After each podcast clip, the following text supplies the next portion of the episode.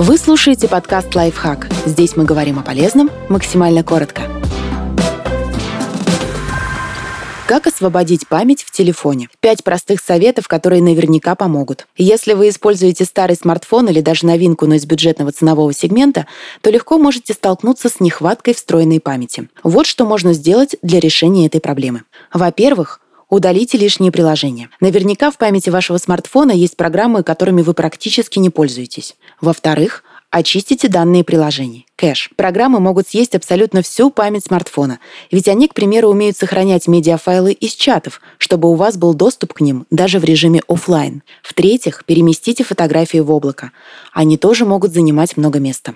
И еще один совет. Воспользуйтесь приложением для очистки мусора. Например, Google Files для Android – Главное его преимущество – умный поиск и аккуратное удаление ненужных файлов. Это могут быть старые данные других программ, пустые папки, временные файлы, дубликаты или то, что вы уже очень давно не использовали. Для iOS есть такие приложения – Phone Clean, Phone Expander, iFunbox и iMazing. И последнее. Перенесите файлы на карту памяти. На нее можно скидывать не только видеофайлы или музыку, но и тяжелые приложения. При этом карта может работать как часть внутреннего хранилища.